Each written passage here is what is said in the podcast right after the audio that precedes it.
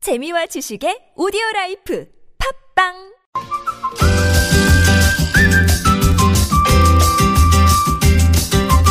알고 먹으면 더 맛있습니다. 음식 칼럼니스트 박정배의 맛있는 금요일.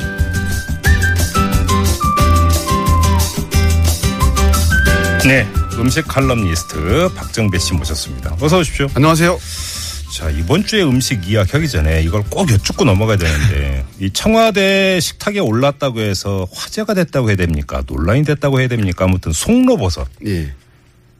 엄청 비싸다면서요. 혹시 그러니까 이제 비싼 게 있고 싸지, 비싸지 않은 게 있어요. 아 음. 송로버섯도? 예. 그래서 이제 그게 좀 지역마다 다 다른데요. 프랑스께 특히 비쌉니다. 음. 그렇다면서요. 프랑스도 지역계 비싼데 네. 사실 이제 중국에서 요즘 저 트러플이 생산이 되면서 오. 이미 많이 떨어졌고 예. 사실 제가 오늘 저희 점심 때 트러플 하- 그 오일이 들어간 햄버거를 먹었거든요. 에? 햄버거요? 예, 그러니까 트러플 오일은 굉장히 좀 싸요. 그래서 오. 그러니까 진짜는 아니죠. 트리플이 송로버섯입니까? 네. 송로버섯인데 조금 달라요. 사실 이제 송로버섯이 송로버섯 자체는 일본에도 있어요. 네. 그런데 트래플은 서양 송로라 그래야지 종이 좀 다릅니다. 보니까 아. 형태가 좀 다른데 어쨌든 네. 뭐 우리는 그냥 보통 이렇게 부르는데 음. 기본적으로는 프랑스 말로는 뚜리프 트리프. 예, 이렇게 아, 부르는 게 정확한 저 명칭이고요. 예. 예.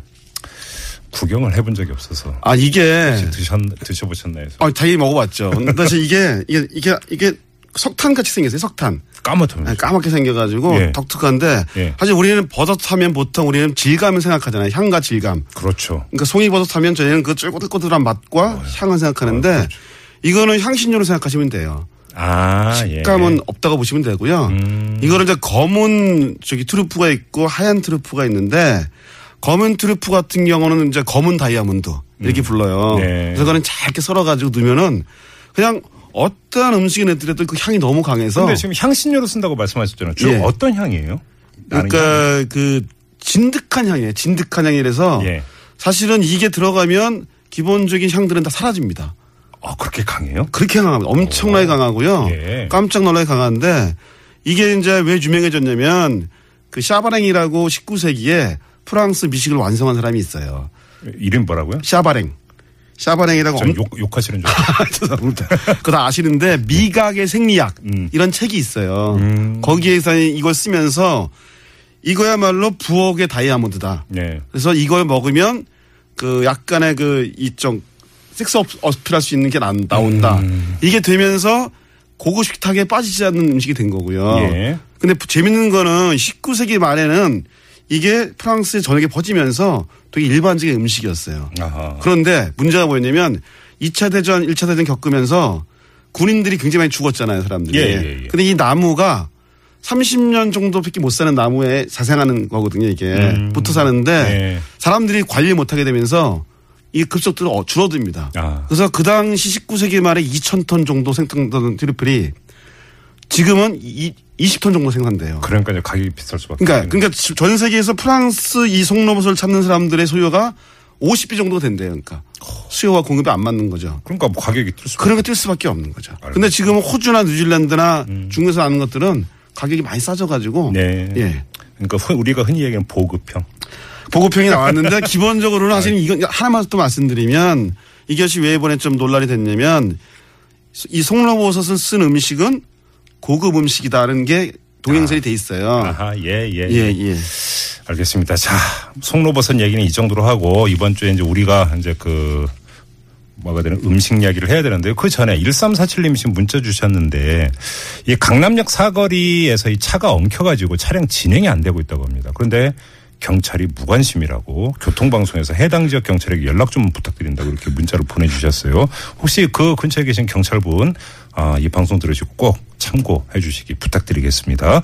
차는 하, 잘 운행이 돼야 되는 것 아니겠습니까? 그렇죠. 좀 정리 필요한 것 같아 보입니다. 송로버섯은 뭐 먹기는 힘들 것 같고요. 저희가 먹어야 되는 음식은 뭡니까? 뭐 서민들이 지금 가장 좋아하는 육개장을 좀 소개를 하겠습니다. 갑자기 송로버섯 얘기가 너무 확 뛰는 것 같아요. 아니 이건 뭐 재료 얘기한 거고 이거는 이제 음식 얘기하는 거니까요. 어, 뭐 육개장 맛있죠. 어, 맛있죠. 어, 그렇죠. 왜 육개장 오늘 골라오셨어요? 그러니까 사실은 이제 더우면 찬 걸 먹잖아요. 네. 그렇다 보면 문제가 뭐냐면 너무 찬 걸 먹으면 속이 안 좋아요. 그렇죠? 냉해지죠. 냉해지면서 설사도 하시고 그런 분이 있잖아요. 그렇죠, 음. 그렇죠. 그래서 먹어볼 때는 조금 힘들더라도 더운 걸 먹으면 몸에 땀이 나면서 음. 사실은 시원해집니다. 그러니까 이열치열. 이열치열인 거죠. 그 그러니까. 대표 음식이 이 이제 그 삼복도에 먹어야 되는 음식이 바로 육개장이다. 그 재밌는 네. 거는 그 미국에서 발견된 뭐 동양 요리법이라는 책이 있는데 예. 그 육개장을 소개하면서 옆에다가 영어로 썸머 숲 이렇게 적어놨어요.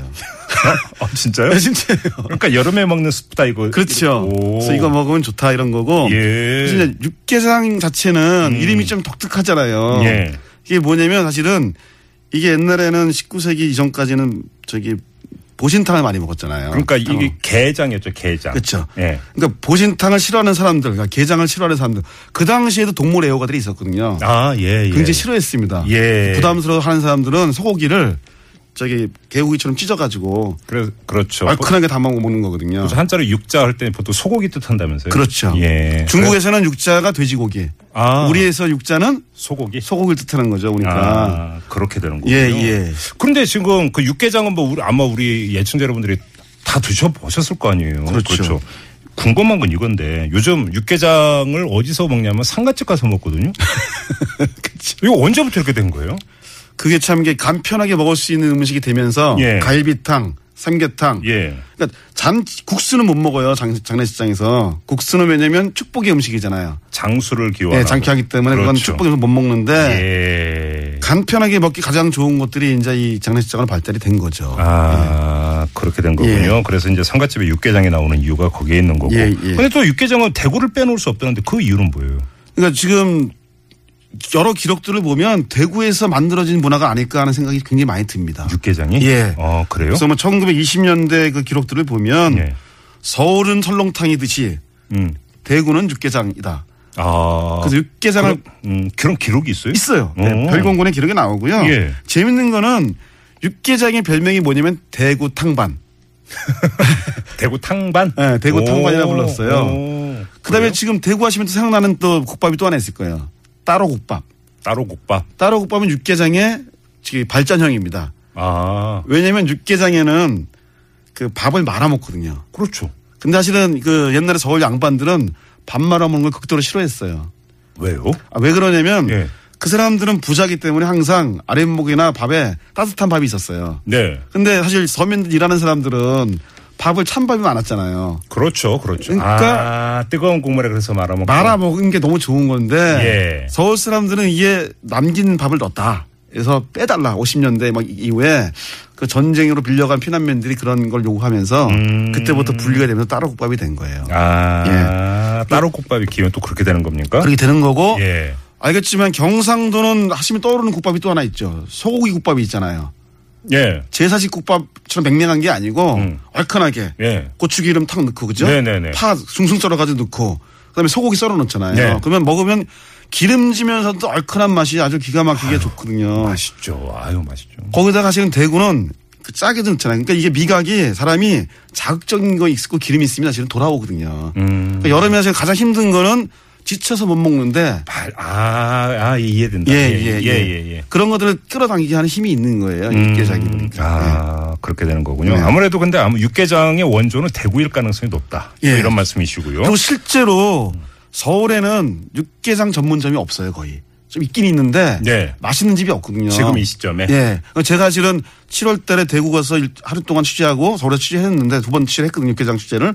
대구는 정말 전문점도 많고요. 음. 아, 그래요? 맛이 너무 좋습니다. 그래서 깜짝 놀랄 정도로 맛있는 집이 많이 있고요. 오호. 서울에는 놀랍게도 전문점보다 그 한식을 파는 대중식당들이 있어요. 예. 그러니까 뭐 설렁탕도 팔고 이런 집들에서 심지어 냉면집 유명한 냉면집에 많은 육개장도 굉장히 맛있고요. 네. 뭐 수육하는 집에서 하는 육개장들이 굉장히 맛있더라고요. 제 동네 그 소고기 파는 집인데 거기서 육개장 팔던데.